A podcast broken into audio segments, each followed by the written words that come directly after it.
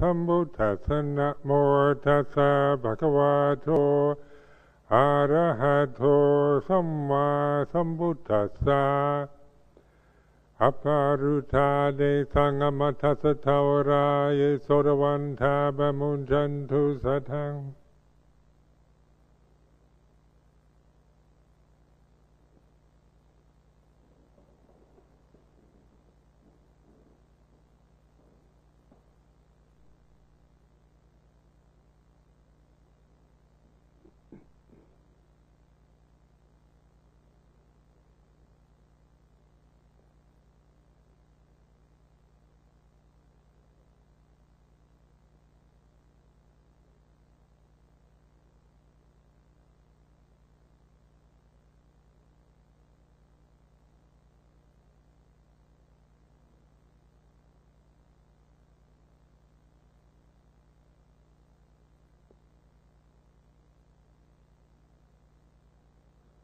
I've been on my sabbatical for over a year now, and uh, I must say I really enjoyed it.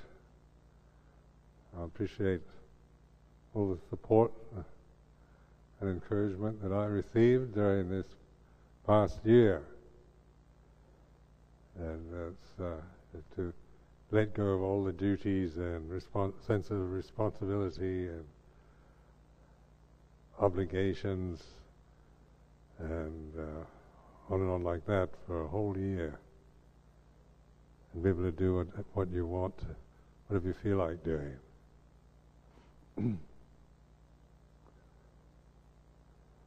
so comparing that with the duties of senior monk, uh, teacher, abbot, on and on like this over many years, was uh,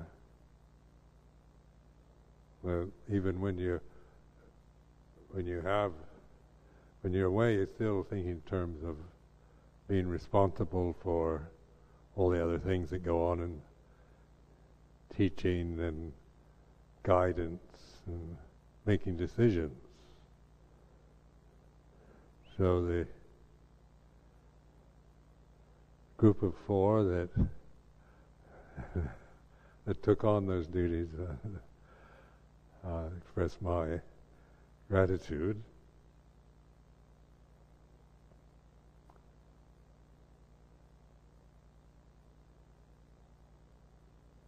Sometimes it take you know one has to get away from things to really appreciate what you have. so uh, I found the uh, first when Venerable Panya Tharo and I went to Tibet. That was, of course, the fulfillment of of a of my longing to go, uh, go on pilgrimage to Mount Kailash. And as you all know, or many of you know, I went, tried the first time in 1998, only to be kicked out of Tibet by the Chinese who have this aversion to Buddhist monks. And the second time we actually made it, uh, crossed the border, and succeeded in our pilgrimage around this holy mountain. And spending the Vasa here, but in uh, retreat, and then the past six months in India. So this has been uh, a year both of adventure, uh, some excitement, no romance.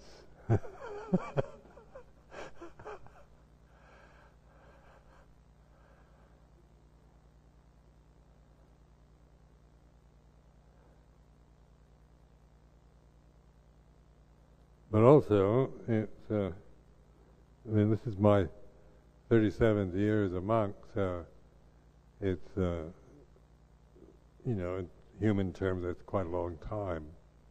And so the uh, effect of those 37 years is very good. I, I'm pleased with the way I've lived my life.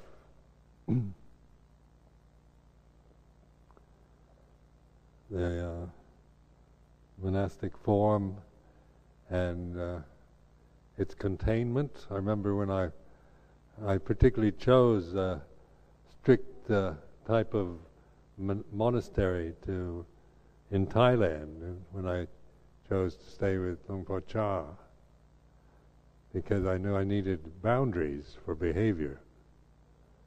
And up to then, I, I didn't didn't have any boundaries. So when you when you're brought up with the attitude of freedom and and uh, just follow your heart and and uh, experience everything you can, which was the common popular philosophy in the west coast of the United States in the early 60s, and then find yourself in a northeast Thailand monastery where they have all these Vinaya rules and training rules and very orthodox system of way of looking at at, uh, at monasticism. But it's what I chose because I, I know I needed needed to learn how to obey somebody else, how to how to uh, learn to live within boundaries and, and operate in a system that I didn't have all that much control over.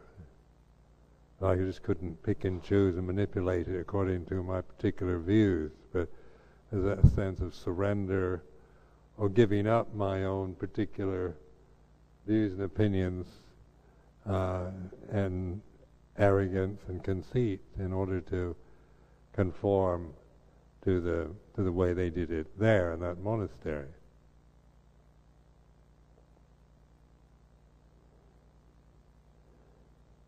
So in many ways, that was a simplification of life. Actually, when you're free to do whatever you want, life becomes very complicated. But when you uh, submit to, to, to a system uh, like a tradition, like Theravada Buddhism or Thai forest tradition, then it makes everything more simple because you, well, you don't have to make a lot of decisions. You just go along with it.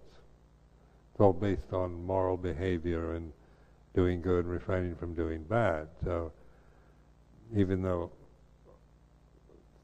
one could get irritated or rebellious or or angry about the limitation because if you consider yourself somebody who's free and then limitations are put on you you feel suffocated you know you feel t- there's a tendency to want to resist it so these are the things we can observe as to what happens you know, in the mind. The convention itself is, uh, you know, is one that it is the way it is. It's there, Thai forest tradition, Theravada Buddhism is like this. So you you begin to to recognize it as a as a conventional form, a vehicle. They're not trying to to uh, say that it has to be, you know, a certain way. You're just recognizing that this particular convention and the way we've picked it up in Thailand through Luang Por Chah, it's like this. And then, so you you know what you're getting into. You have a sense of of uh, this is this is a vehicle I'm choosing,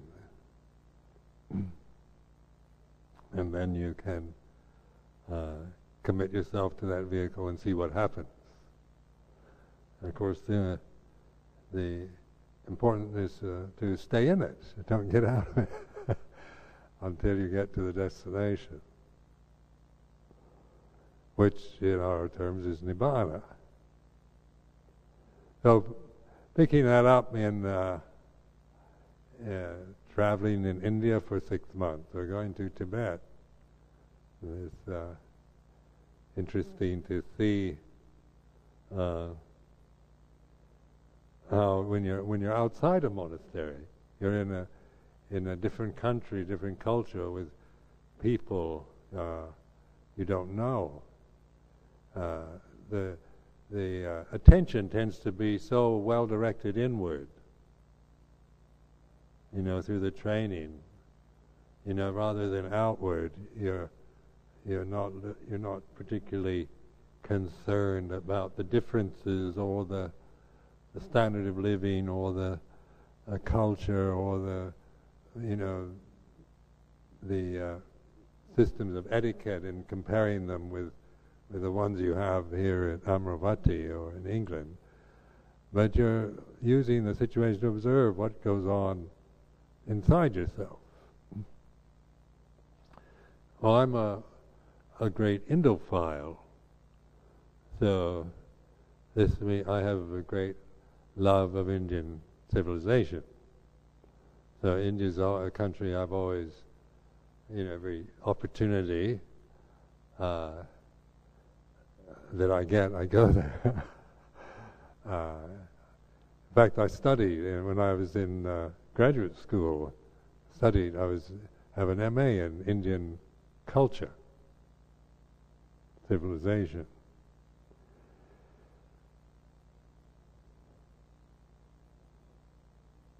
The thing I like about India so much is that, uh, I mean, it's just a very interesting, alive place. And uh, you feel, you know, that it's, uh, it, its culture is based on a lot of wisdom principles. So there is this kind of receptivity to life in India. It seems, I think, chaotic at first. If you're if you're from uh, West and nicely ordered countries like England or Switzerland or places like this, then then I think the first reaction is one of of maybe feeling, uh, you know, confused because it seems so disordered and chaotic. So different from, say, the what we what we are maybe used to in here in Western Europe. But myself, having lived in Asian countries for many years and and liking that atmosphere, this, I remember in Thailand uh, when they, when they'd have a big kind of Wesak festival day at Wat Pah Pong, uh, Ajahn Chah's monastery. And I remember when I first came there, and then and then they'd ha- they'd be all these people, thousands of people coming to this Wesak day, and I just felt so confused by all the all the people and the way they did things. There didn't seem to be any organization. Uh, things just seemed to go on, and and I didn't know, you know, there weren't a lot of directives and orders and signs around, and I just kind of fumbled through it some way, feeling quite uh, confused and disturbed by it. But then it, I found that if I stopped just getting following negative reactions, then I would actually begin to appreciate it. That actually within that seeming confusion, there people knew what they were doing. Things, the, the food would get served on time. Everything would would seem to function in a more flowing way rather than uh, the way we tend to do things in Europe, which are having to organize and uh, control everything. In the sense that we have to write it out on paper and notices and and have everybody assign duties to everybody and and organize it months ahead of time in order to feel at ease with it. Well, India is something like that. it's uh, it's uh, it feels it's disorganized, but underlying that, it is things happen. The things, the trains are on time usually, and the buses and the things get done, and and the country runs, and you hear all kinds of stories about the corruption or whatever. But generally speaking, in terms of what's necessary, I, I didn't experience any unpleasant, uh, unbearable situations.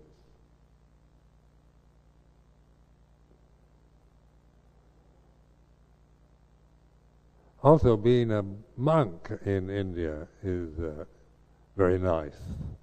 In fact, as soon as we landed at the Bombay airport, I felt this uh, sense of like being at ease. You know, you're in a place where they respect what you're doing. And you don't have to tell them; they just know because you're wearing robes and have a shaven head. So it's a sense of just uh, I belong here. Uh, so you know, they in India usually the sadhus or the samanas there they don't wear this color. Usually they wear kind of orange robes, saffron colors, and uh, but they still seem to get the point. and the, tell them they ask what we are, say Buddhist monk, and and Buddhism is is uh, I don't quite know how they they think about Buddhism these days in India uh, because there's so many there's millions of uh, from the uh, untouchable castes that have converted to Buddhism through the encouragement of Dr. Ambedkar, who, who died in 1956.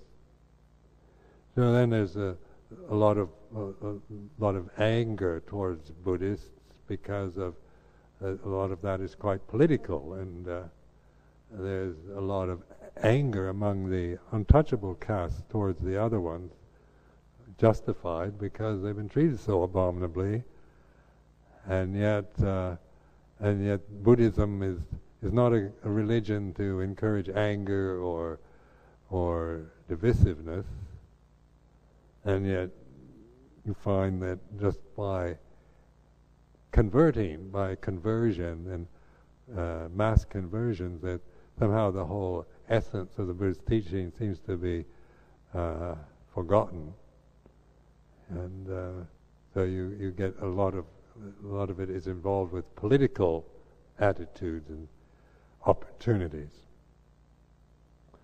But and within that movement, there are a lot of good things too. So it's not not to dismiss that, but to also to to feel rather good that that these people are are uh, finding some pride, some sense of self-respect in their identity as Buddhists. As one uh, person told me, one person, a new Buddhist, told me, he said, well, when you think of yourself as untouchable, you you think of yourself as kind of dirty and inferior not very good. But he said, when you think of yourself as, when I think of myself as a Buddhist, he says that I feel good about myself. Then, uh, then I met me in Delhi, where I spent about a month. The, I'd meet uh, Buddhists who were more into the meditation scene from the middle classes.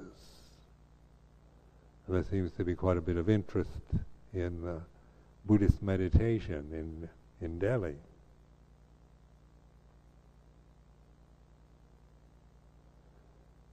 But in this time in India, I avoided the Buddhist places because being a sabbatical, uh, I thought if I went to the Buddhist holy places and then then uh, I'm fairly well known, so then they start asking me to do things and uh, put pressure on me to teach or give talks and so forth. So I thought, oh, I'm going. To, I would like to travel incognito, and so I wore my dark glasses and went from Bombay down to Goa and spent uh, two weeks uh, on the most beautiful beach, just relaxing at the seaside haven't done that for years and years. and uh, one, of, I think, one of the most beautiful beaches I've ever seen. Uh, I've never seen such a beautiful beach anywhere. It was perfect. And you could go into the water, and it was warm and clean, and and the beach stretched out for miles of of nice sand and by and of course there were palm trees and just a perfect uh, tropical holiday setting. And uh, Daniel, the layman that invited us, uh, he rented a house, and we had uh, quite a nice house near the beach, and so two, about two weeks we spent just in this idyllic place. And then went on to uh, uh, Kerala, to uh, Cochin, Fort Cochin. And so they're going south. Uh, the Buddhist world is not particularly uh, prevalent there. Uh, but every once in a while I meet somebody that would recognize me. and uh,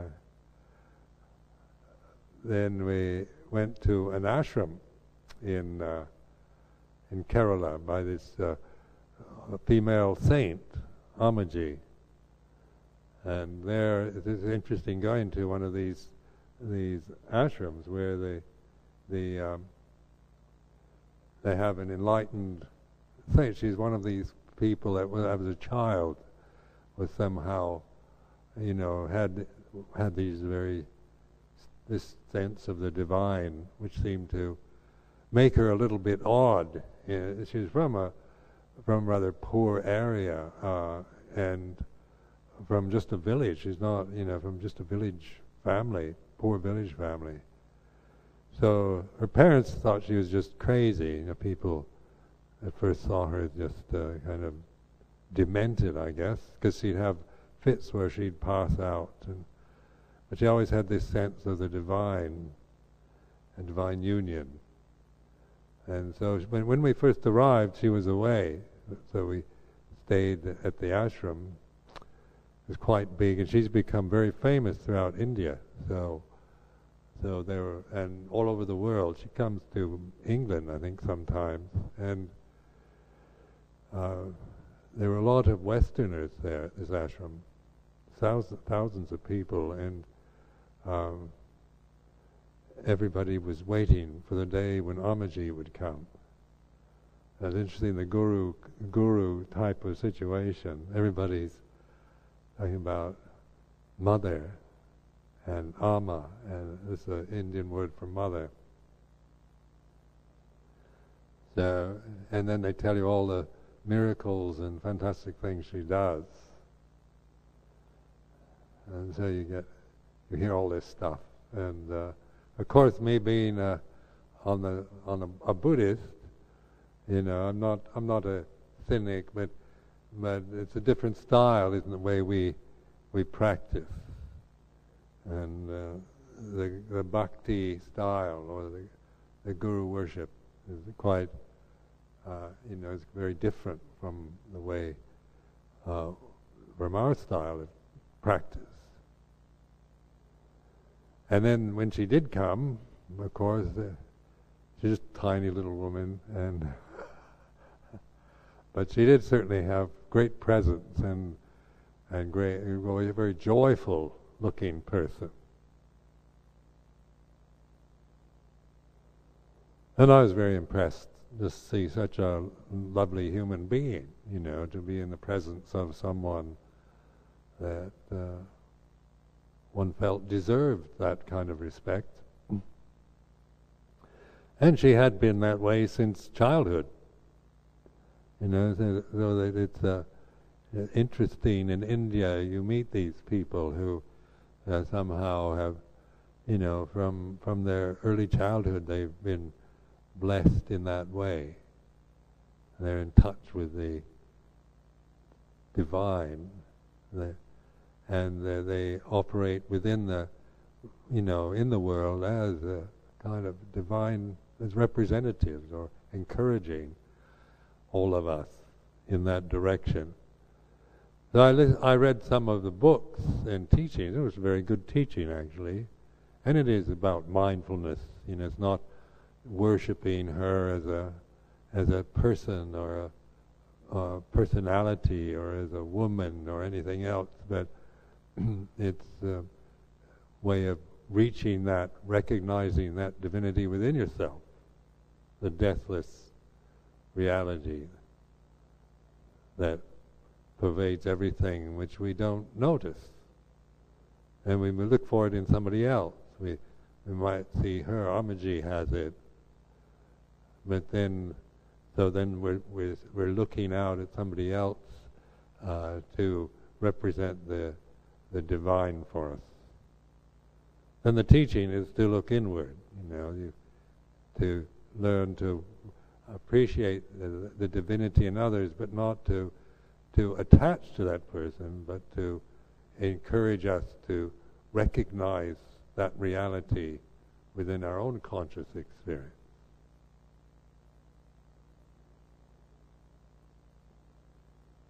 And then from there we went on to this very ancient city in uh, Tamil Nadu, Madurai. And there they have a um, very old uh, Shivite temple.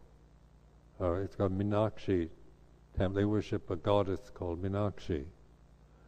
And so in, in Hinduism, there's all these different forms of Shiva and Vishnu and goddesses and and gods and and all from from rather beautiful angelic forms to demonic forms, warrior forms, kingly forms, queenly forms, warrior goddesses, uh, demonic mothers, the whole thing. They've got a whole gamut of of possibilities uh, uh, that are deified within the, the system. And so Minakshi is, uh, I think, a form of Parvati, who is the, the consort of the Lord Shiva. And it's very interesting in the south, you, it was never, the temples, Hinduism was never challenged or destroyed by Islam. So, you know, the uh, temples there, the Hindu temples there, quite old and huge complexes, quite impressive buildings. Uh, and in and also in Madurai is where the great uh, Hindu sage Sri Ramana Maharishi was first awakened. Was in in a in a house uh, near the Meenakshi temple in Madurai when he was only a, a schoolboy.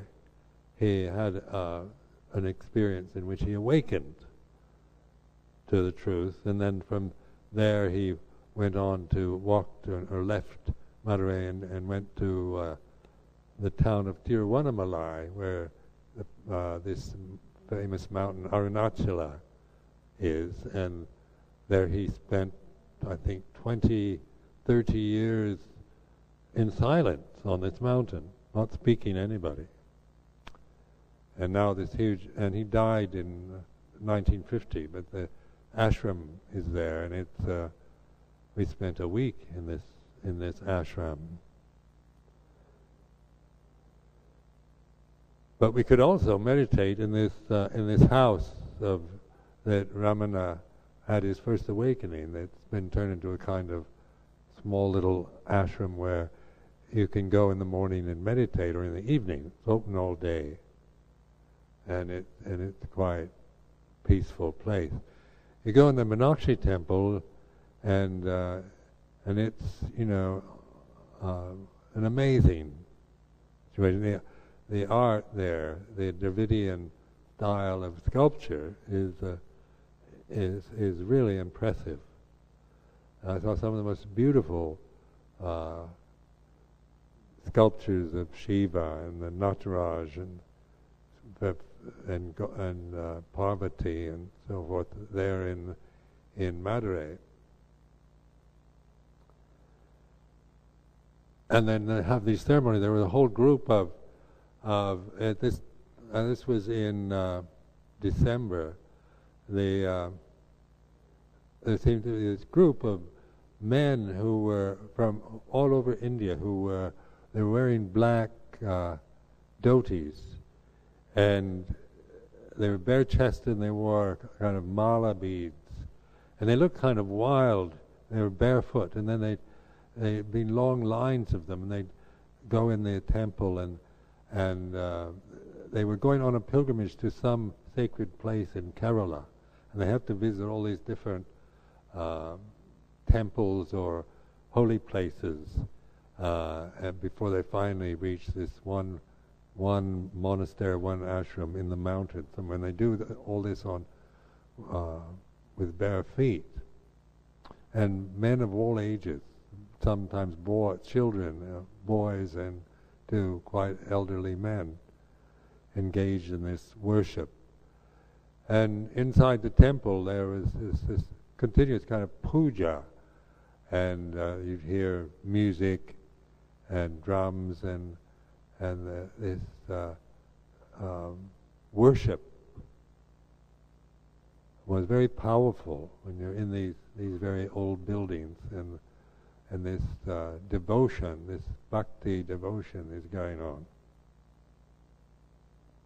And it's very impressive, especially I rather like that anyway, because you can see how how uh, materialistic life has become in the West and how empty it all is and meaningless and people involved with with all their stressful activities, uh, which are so shallow.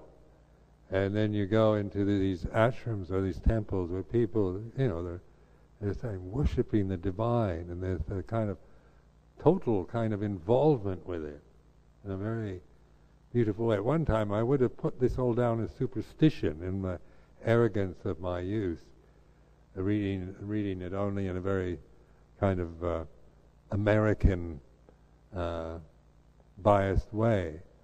But now I would I, I quite I quite love that feeling of devotion to the divine. Uh, because you realize that, that that's something that leads you towards a profundity, a, a, a purpose, a, a, beauty that that enlivens us.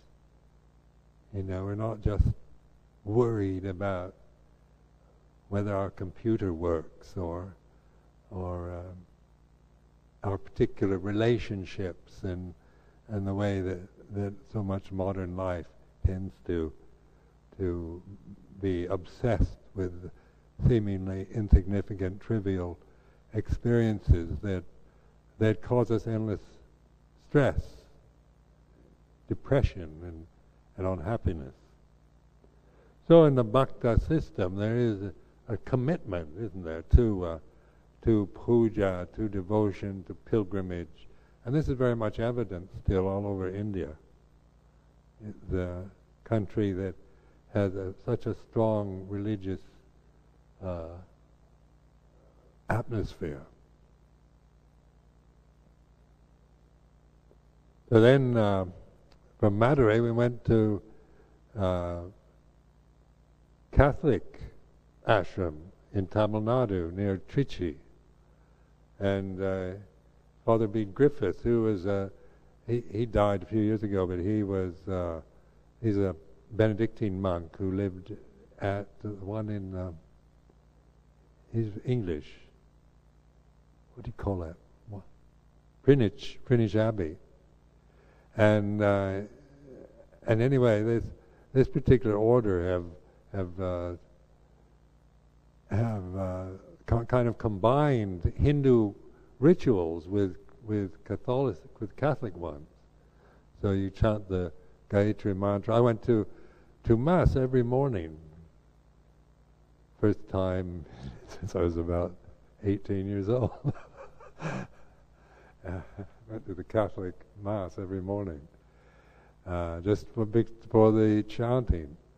And uh, they they chant. There's a lot of uh, they've taken from Hinduism, so it's, it's quite quite a nice marriage of Hinduism and Hindu rituals with with Roman Catholic, uh, uh, with Roman Catholicism. And there, after Madurai, which is a rather noisy and busy place, uh, the, this Shantivanam was in the countryside, very peaceful. They gave, we each had our own kuti, and uh, it was a very quiet uh, place for solitude in, in a quite beautiful forest. Then from there we went to um,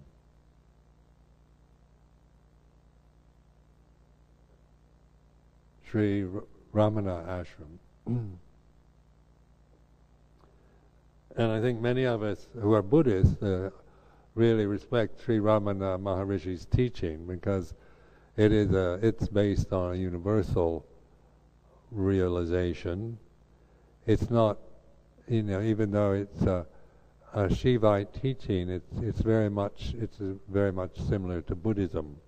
The whole point is awareness, awakeness, presence here and now. Teachings very always pointed at the present, and uh, then they they have uh, you know the the room where Sri Ramana lived, and and when he he passed away in 1950, but the ashram still seems to thrive, and it has very good atmosphere in it. And then this holy mountain, it's built right at the foot of this holy mountain, Arunachala, which you can circumambulate or climb up to the top, which I did both.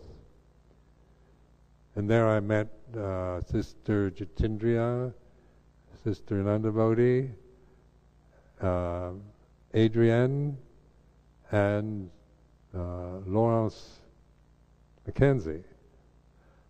So there we were, uh, and and and soon the first first day when we arrived in Tiruvannamalai, the town where this ashram is, the the um, we we arrived in time. We went by bus, and we had to uh, we had to find a place to eat or have some food before noon. So we uh, went into this uh, place where they were serving food, and there was a, a Swiss man sitting there.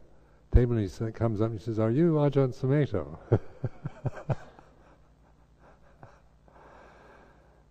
and yes. and then I went into uh, after the meal. We went into the ashram itself, and I was walking up past the the main sala. And this voice comes, Ajahn Sumedho, Ajahn Sumedho. And there was a friend of mine from California, Ryan Shaw.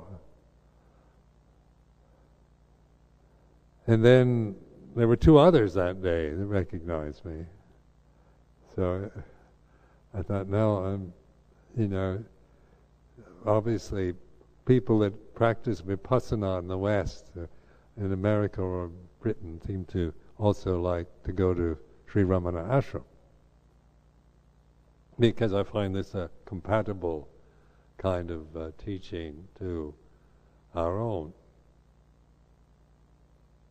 I think that when you see pictures of Sri Ramana Maharishi, you can't help but love him. I mean, he's got the most saintly looking appearance. He almost doesn't wear hardly anything except a little cloth around his groin, but he he uh, has a beautiful face, and uh, the teaching is excellent. You know, this awareness, waking up, looking inward, it's all the, the same thing, really.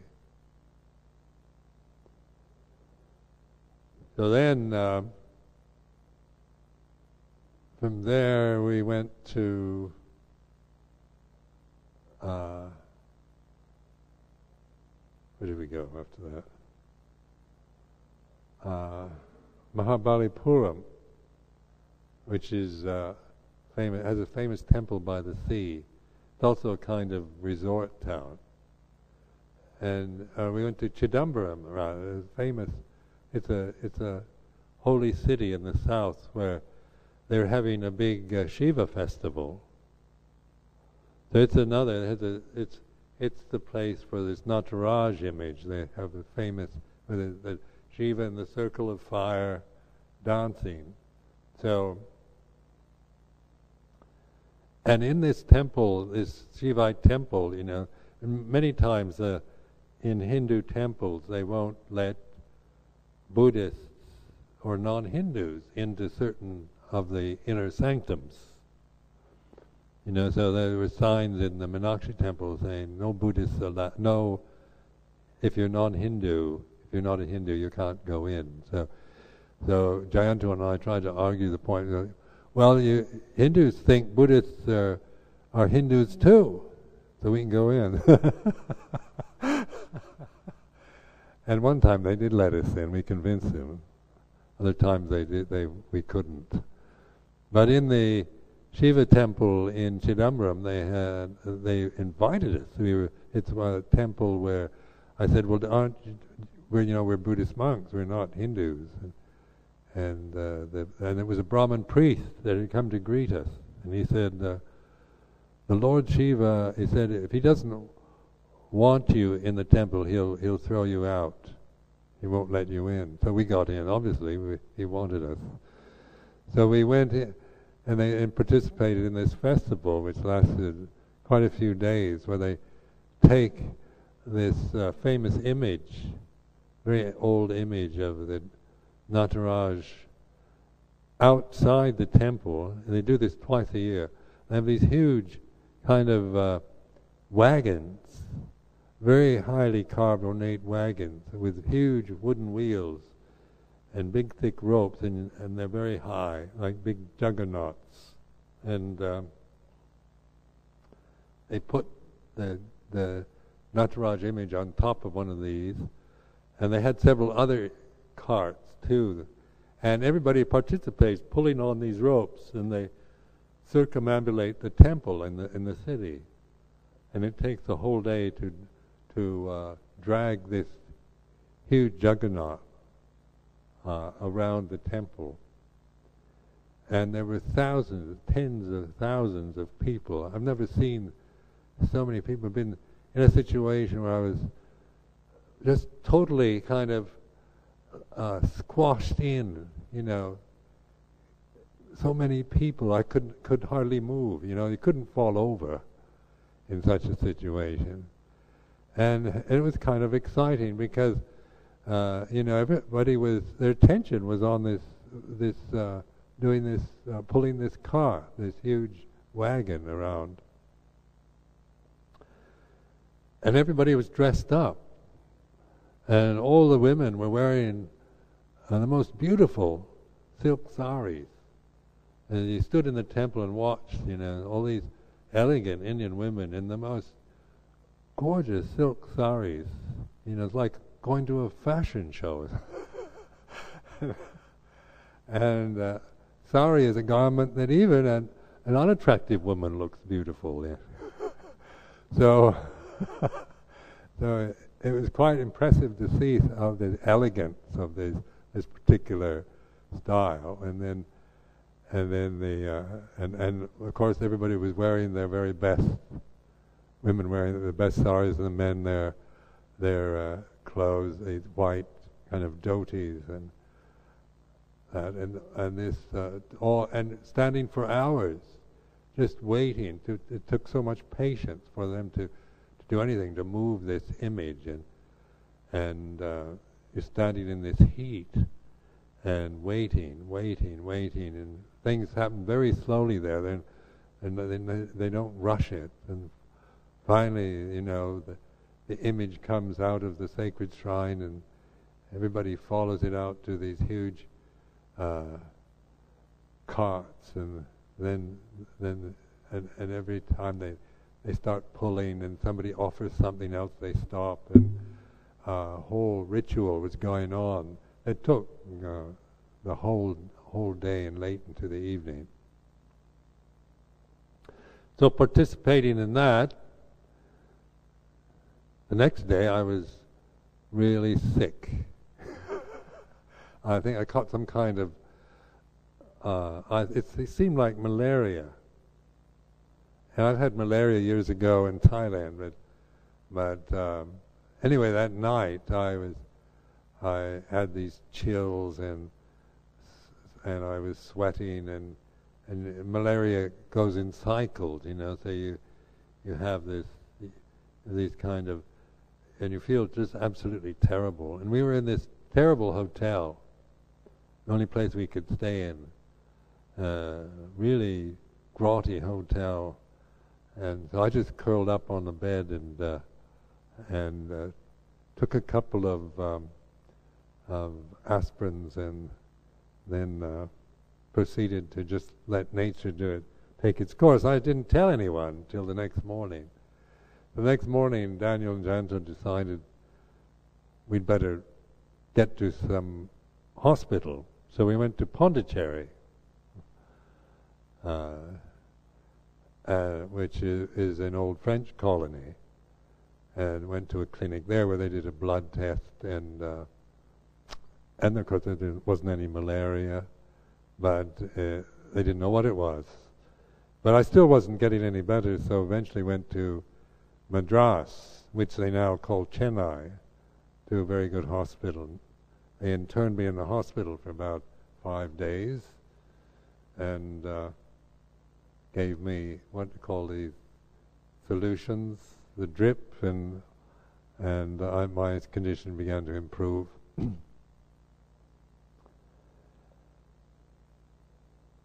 We also spent some time in the uh, Theosophical Society in Adyar. Adrian uh, used to work there, and uh, of course I was very interested in this. I've read a lot about of theosophy, and Krishnamurti was discovered there, and and uh, in my studies on Indian civilization, of course, I'd I'd read some of Madame Blavatsky's books and Colonel Olcott and that whole thing was quite quite an interesting uh, has a, quite an interesting history. And to go to Adyar, of course, it's a, a uh, Chennai is a huge city now, and they have this beautiful area right on the sea, uh, which they protected. Uh, and you have they don't allow anybody in. You have to, you know. Fortunately, Adrian knew was well known there, so we we actually were allowed to stay at this place and um, there, I, was, I gave a talk. The head of the Theosophical Society wanted me to give a talk on meditation, and I've been invited back to give a meditation retreat. a beautiful place to give a give a meditation retreat. And from there we went to Benares by train. So it was quite hot in the south. And, and my constitution uh, is, is, not geared for heat, you know, and so I found it quite arduous, actually, physically, living in such intense heat. But, and they were having a cold spell in the north. So we took the train from Madras to Benares, and the train was eight hours late arriving because of fog and cold. And when we arrived in Benares, it was so cold, it was freezing. And of course, I was just wearing these thin robes. So we went to we went to uh, the Ghats. Asi Ghat was, was one of the uh, one of the last Ghats, and where they have uh, some recommended hotels uh, that sounded quite pleasant. So we went there. As soon as we arrived in Asi Ghat, uh, one of these auto rickshaw comes by and stops, and somebody jumps out and says, "Ajahn Sumedho," and it was Stephen Batchelor. Who so he was as surprised to see me as I was to see him, and he was there with another man. They were they're doing a book on pilgrimage, a kind of he was doing the photography, Stephen Batchelor. So we stayed in a um, the palace view or something like that in, on Asi Ghat that night. And uh, eventually we found, the next day we found a, a very nice place uh, near the main Ghat. If you, you know that the Ghat stretch out for several miles on the Ganga. And, and, and Benares, is, I think, is one of the most fascinating cities in the world. Uh, it's very beautiful in its own way because it, these ghats, uh, they're so, the, you know, the steps that, that go down to the to the Ganga River, and they have palaces. Uh, oftentimes, in the old days, the Maharajas would build a, like a palace there, and then build these stone steps, and they're quite elegant. Some of the palaces are very elegant, and temples, and whole place is just filled with these palaces and temples uh, for miles. And when you look at it with your eye, it's just something like out of uh, fantasy world. It's so unbelievable. and then life on the Ghats is is for a Buddhist monk is something really worth looking at because it's where you can see everything happening right in front of your face. They have two burning ghats where they burn, uh, cremate the bodies. So you can actually go and observe. And they, they don't have crematoriums, they, they burn the bodies on pyres of wood. So you can actually see the whole process of cremation taking place. And then when people get married, there they go. The bride and groom go to the Ganga River and pay respect to it. And so you see a lot of brides wearing, they wear red, red and gold, and the grooms are wearing the kind of elegant turban. And he has a, a kind of scarf or cloth, and she's tied to it, and she's walking behind. and they go down to the river, and the whole family is there. And then, uh, so it's it's marriage, and then um, the then the, all this religious life takes place there. There's so many pujas and sadhus and um, sannyasis and priests and uh, of all varieties. And some of the sadhus, uh, you know, you know, the way what they wear or don't wear is unbelievable. And uh, so you see everything from naked ones to to ones with dreadlocks, uh, shaven heads, uh, turbans, saffron colors, and and all kinds of, of gear they they they have. And some are uh, look like they're a bit demented. You know, one had turban wound up very high and one was even carrying a silver vase on top of his head with flowers in it.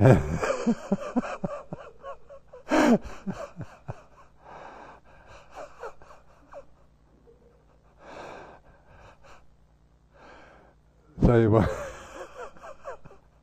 you can see anything. Or the Buddhist monk, because there's vinaya, now you have to wear your robe like this, and it's so long, and, and that. In the in in the uh, Shivite orders anyway, anything goes. You know, to from nudity to to any kind of variation on the theme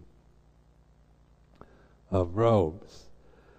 But it and and oh, they paint their faces. They they have a lot of marks they wear on their faces, and mala beads, and carrying these uh, Shivite forks, and so forth. So it's very colorful and alive, and then there's the different uh, drum beats and things taking place all the time. So, any time of the day or night, it's always an interesting place to just walk along the ghats.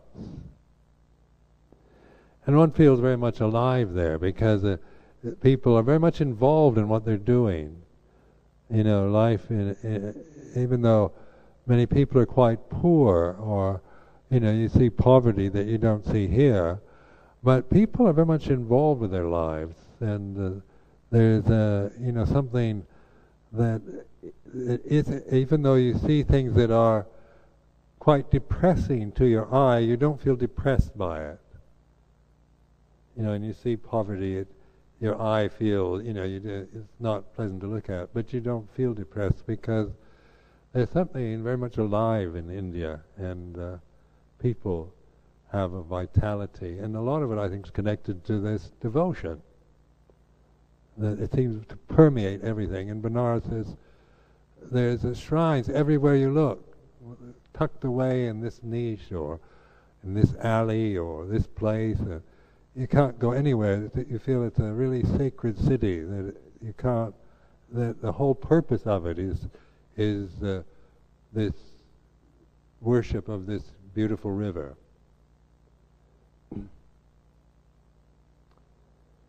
In many ways, it can be quite repulsive because they they um, they believe that you know, like like a, a, woman who's pregnant who dies when she's pregnant, they can't cremate her, so they th- throw the corpse into the river.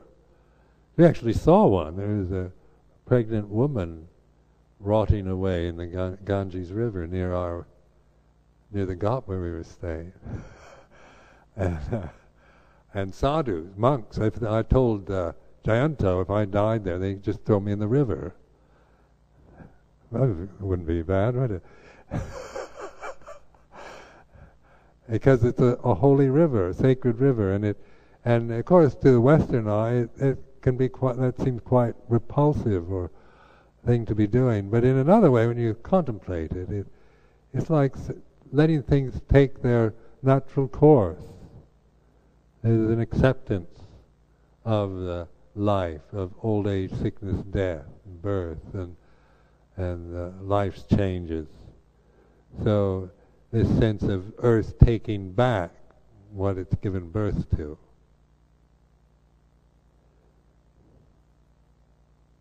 So we found a very nice place to live in which uh, we, uh, um, because Daniel had to return to England, we um,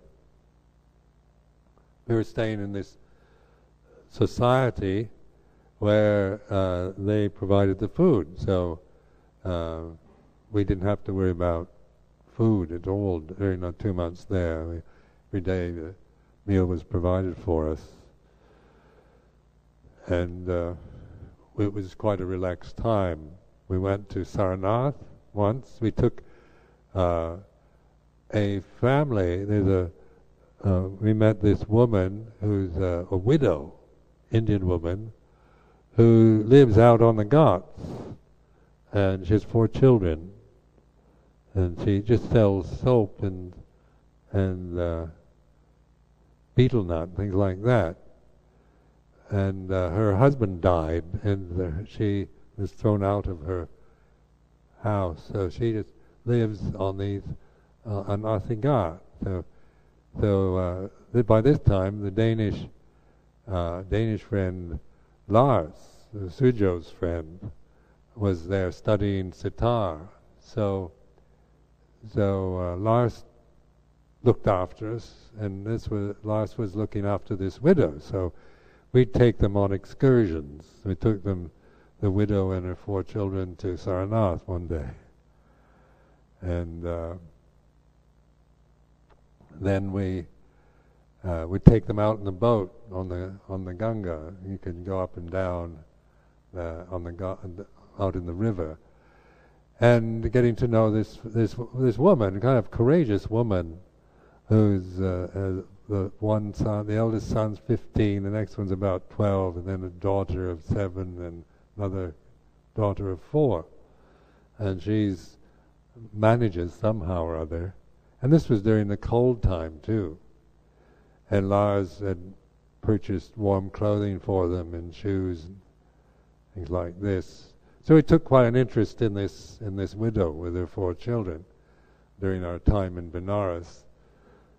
Uh, and when we were in, in Sarnath, we met uh, Shantam Seth, who's quite well known. Uh, he conducts tours uh, for Buddhists to the Buddhist holy places. And so he, and that's where I met Eloise, was in, uh, was in Sarnath. And uh, so Shantam invited us to meet him in New Delhi. So there we, uh, on the 18th of March, we left with Lars and went to New Delhi. Uh, and then um, I have uh, one of my old friends. Forty years ago, I was in the Peace Corps.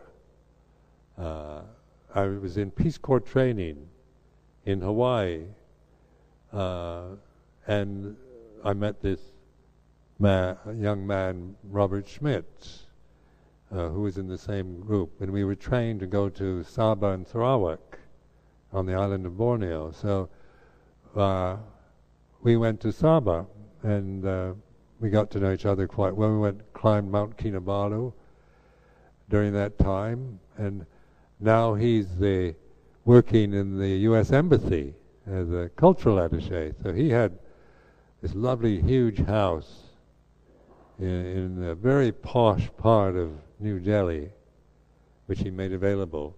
And he was away at the time. He had to take leave, and this was just the beginning of the Iraq War.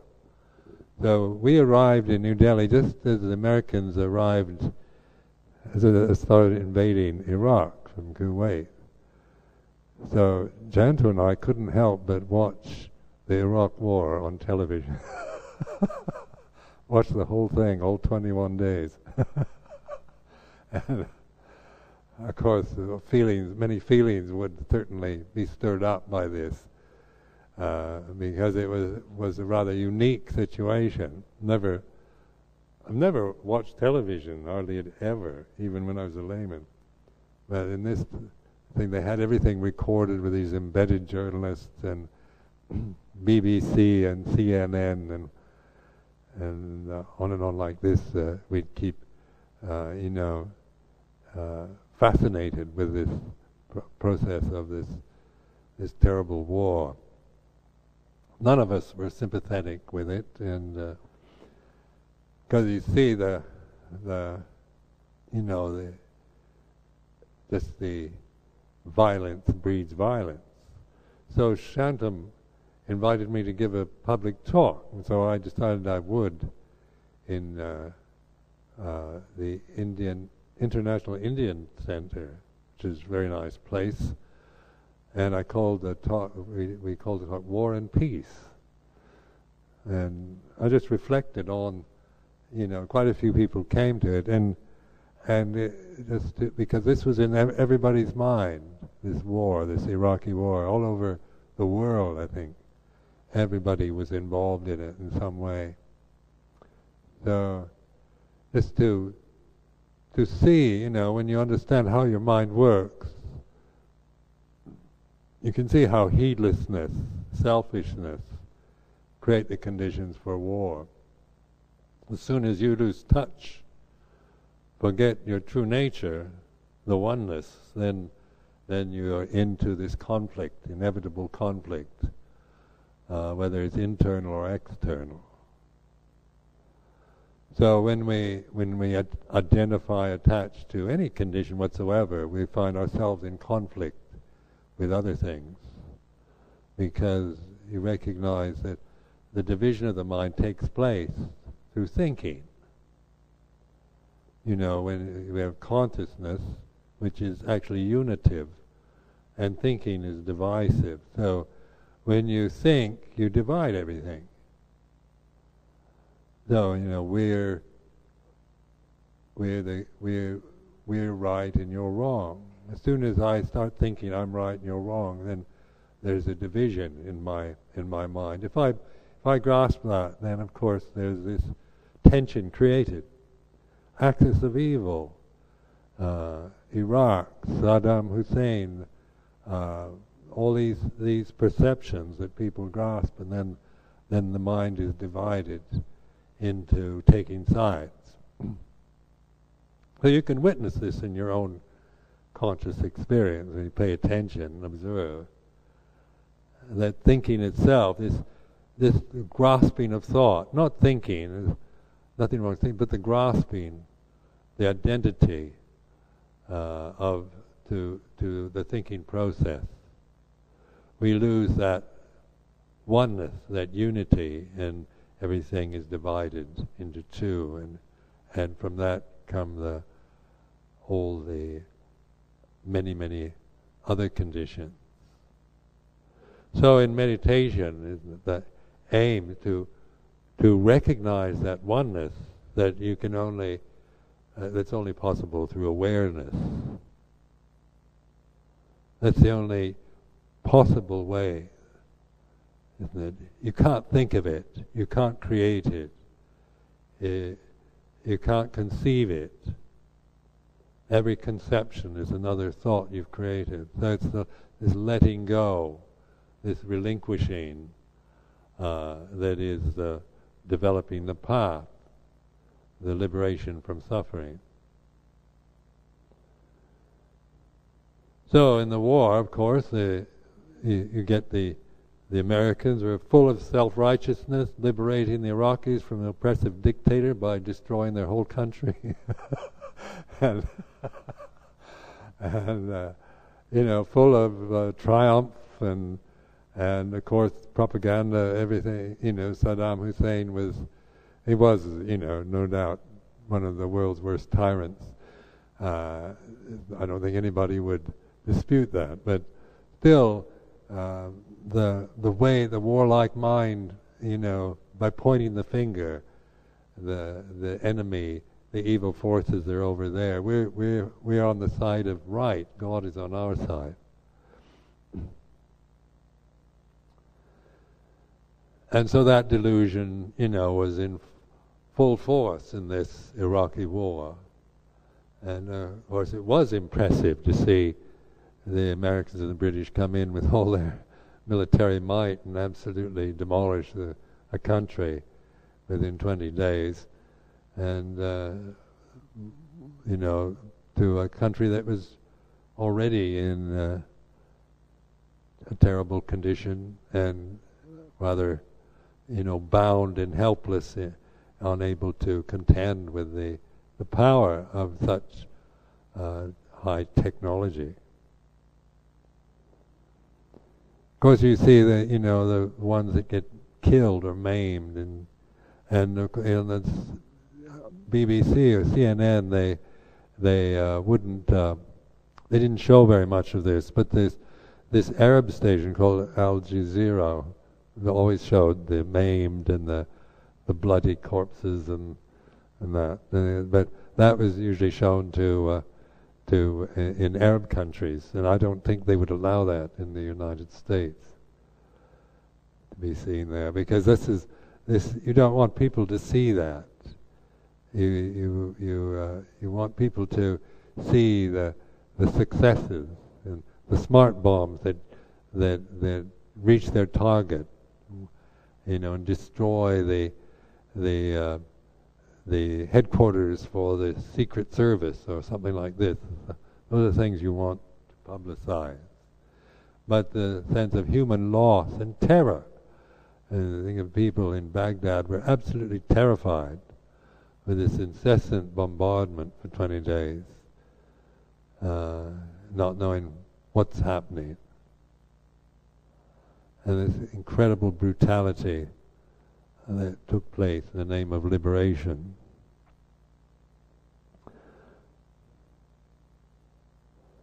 But then, could it be otherwise when you think of it? Uh, one sees how difficult it is in one's own life, even as a Buddhist monk, you know, to to really see that reality, to know that reality, the Dhamma, and to to see the way of non di- not dividing the mind, trusting in that way of awareness, and not no longer trusting in in all the uh, opinions, views, thoughts uh, that that come up in my consciousness.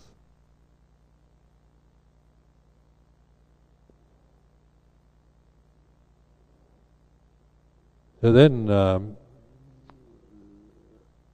eventually, uh, Shantam invited Jayanto and I uh, up to Dehradun. Uh, I wanted to go and see Chandra Swami. Uh, Sister Upeka spent some time there, and uh, Chandra Swami Udasin. So I didn't think I would be able to go there. Nothing was kind of seeming available, and then Shantam Seth made this possible. He and his wife drove us up to uh, this place uh, where his wife's uh, in uh, wife's parents have a beautiful house. So we stayed in this this lovely house in Dehradun. Went to visit a Tibetan uh, Lama in nearby went to the Anandamayi Ma ashram, uh, went to see the Doon School, which is a famous boys' school. Uh, and I met years ago, there was a, a man that used to come here, Christopher Miller, who lived in Berkhamsted, and he used to be a headmaster at this school. And he told me about the Doon School. So Shantam Seth was uh, also had gone to this school. So the headmaster invited us, and and we had a tour of this famous school. And picture of Christopher Miller uh, is hanging in, in, the, in the row of, of headmasters.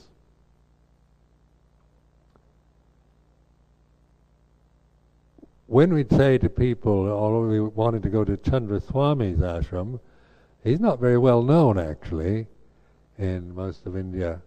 And but there's another Chandra Swami who's a real rascal that is very famous. So in New Delhi, they say, we're going to see Chandra Swami. They, they look surprised, you know.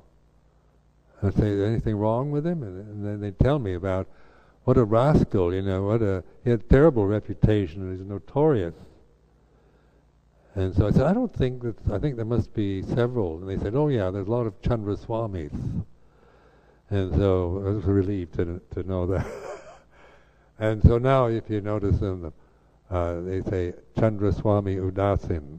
Udasin kind of defines him, and he, and also I'd been very much interested in the uh, in a group called Sant Mat, which are from the Punjab, and they're they're descended, I think, out of the Sufi and Sikh traditions.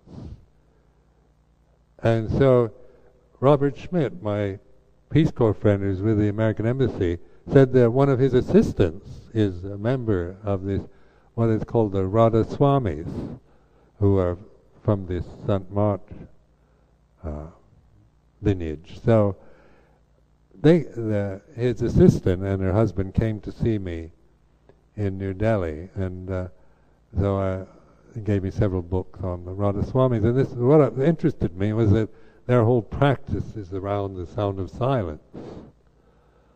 And that's their whole, that's their, that's their, their main message.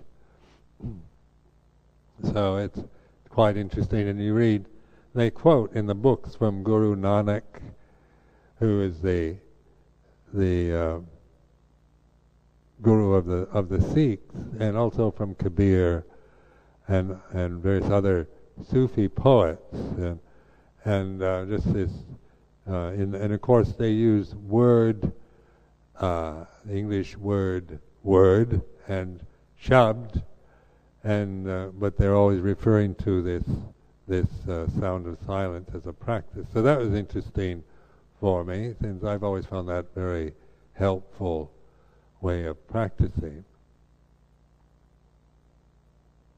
And then went to uh, and uh, I wasn't quite sure. I didn't write ahead of time, and uh, and not carrying money or anything. I didn't. I was a bit timid, you know, just to drop in and say, "Here I am, and you have to feed me." So I I was, uh, you know, didn't know what to expect. But fortunately, Shantam phoned beforehand, and by the time we arrived, about 50 kilometers from Dehradun, uh, the Swami comes out and greets me. And the, he says, the, This ashram is yours. And then the, you get the red carpet treatment. and uh, it was a very nice place. I was quite impressed. And uh, he doesn't uh, he doesn't speak. Know, he writes notes.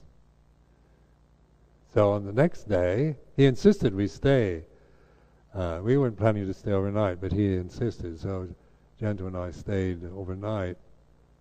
And he wanted a questions and answers period in the, the next morning. So, and I heard he likes to give Buddhists a bit of a hard time around God and conceptions like that. So, so the first question he asked me, he was asking the questions. Uh, Swamiji called me, uh, who created all the heavens and the earth and the animals and the trees and the mountains and the liver and the kidneys and the blood vessels? it went on, it's quite a long question, and the whole list.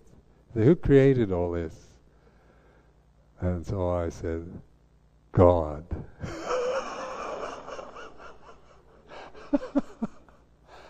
Oh, it was a perfect answer.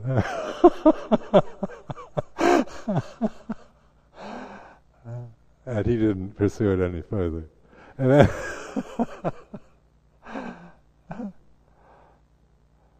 but anyway, the next day we went back to Dehradun and and went to Rishikesh, where we uh, visited the very famous holy place where there's so many ashrams there and all kinds of Western people studying yoga and and uh, so so many sadhus and the place is chock a block with with holy men in caves and all over the place. And uh, and then eventually we we had we were away for about a week and then returned to Delhi and then I came back here. So that was my journey. So in the six months I was away, it was um, interesting and uh, inspiring. It, I think it confirmed my own insights very much, and uh, just being around these these ashrams or these places, and my own experience of India, uh, being able to to connect with India, not you know in a in a direct way rather than just uh, in a sentimental way or or through just comparing it, you know, because some people find India quite challenging because it's so different. And many people have culture shock there. They it overwhelms them. But um, this this this did not happen to me, but because mainly there's a mindfulness practice, this sense of, of being fully with the present and being able to respond to situations that that are unpredictable. When you get outside a monastery, uh, then you're thrown into situations you're out that are beyond your control. You know, so where are you going to eat? How it's going to happen? How are you going to do this and that? Uh, you know, you have it's it's uh, it's beyond one's control. Here at Amaravati, we've got it all nicely under control. we know what to do. But when you're you're not in the monastery, then you, and you're not even in a Buddhist country, you're in a you're, or you're even in a Hindu ashram. But then the, the awareness connects you to the moment, so you you're with the moment, and and so all things can take place in that moment. So many good things happen, uh, miracles happen, um, seeming strange coincidences or gifts from God or whatever, however you want to see them. In fact, during that time, I don't, I I hardly had, I have hardly any memories of of uh, other than the malaria that are unpleasant.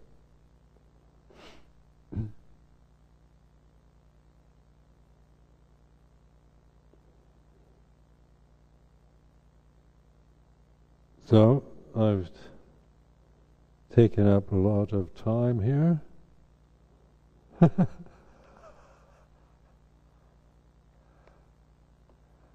uh, I'm glad to be back. Uh, I'm certainly uh, find uh, I'm very happy here and uh, very grateful to be back here. We have a very excellent situation, actually, here in Amaravati. uh, it's easy to take it for granted if you're here all the time. but uh, it is, it's, it's uh, probably as good as you'll get on this planet.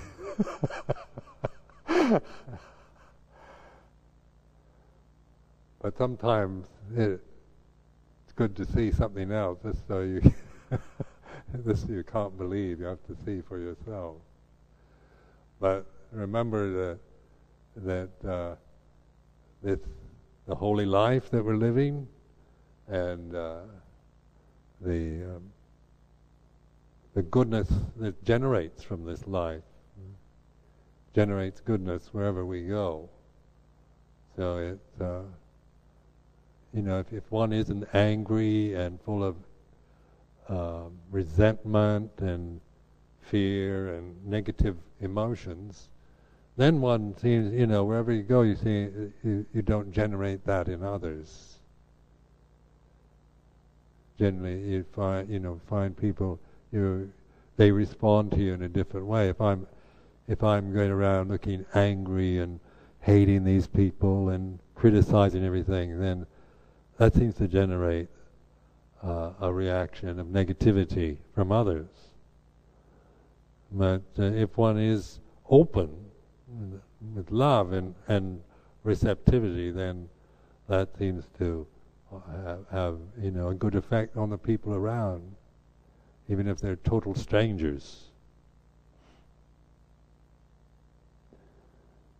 So just by going and slaughtering all the forces of evil and uh, axis of evil and trying to w- uh, have a war on terrorism and kill all the terrorists and the suicide bombers and the this is not the way, is it? It's it's just creating more negativity, as you can see in in uh, Palestine. You know the endless conflicts between the Israelis and the Palestinians. The more the Israelis try to control and using power to beat down the Palestinians, and the more they they do these, these other terrorist acts. So, is this is you know, the end of the day. You know, you have to just destroy the whole thing in order to win, because you're you know you kill everything off. Then, but the karma of killing everything off is so bad that I'd hate to think what it's not going to bring peace to Israel if, if they do that. So, in terms of wisdom, wisdom, developing wisdom in our lives, it's very much in this sense of seeing things as they are, and and knowing in your own in your own mind when you're really with yourself, watching how your mind works. If you're just using negative mental states or repressive practices or, uh, you know, critical mind towards yourself or towards others. If you're just getting caught up in these negative states, then what what is the result? It just, you know, one becomes miserable, unhappy, depressed, angry, upset continuously. And we can create those conditions. I can anyway. I can make myself very angry just by thinking of all the terrible things that happen in this world, how unfair and unjust and unreasonable, and, and that I can get quite indignant. Then, uh, then the, the, power of positive thinking at least generates uh, uh, that that kind of of response to the conditioned realm then the liberation is through the awareness, non-attachment either to the to positive or negative. So that's that's the the the uh, realization of nibbana. The reality of non-attachment is the, to recognize the deathless, to realize it it's real now. It's not not uh, you don't create it, and it's it's not something separate. But it's so close, so real, so present. We don't. We can easily overlook it. As soon as you conceive it, you know, the deathless, or the unconditioned, or God, or Nibbana. As soon as you conceive it, it's it's separate again, isn't it? It's if you you know you it, it, this very conception is, is a divisive experience. So letting go of even the concepts to to enter that emptiness, that stillness within, where, where words before the words arise. Realize it, recognizing that, and trusting it. So that's all I will say for this evening.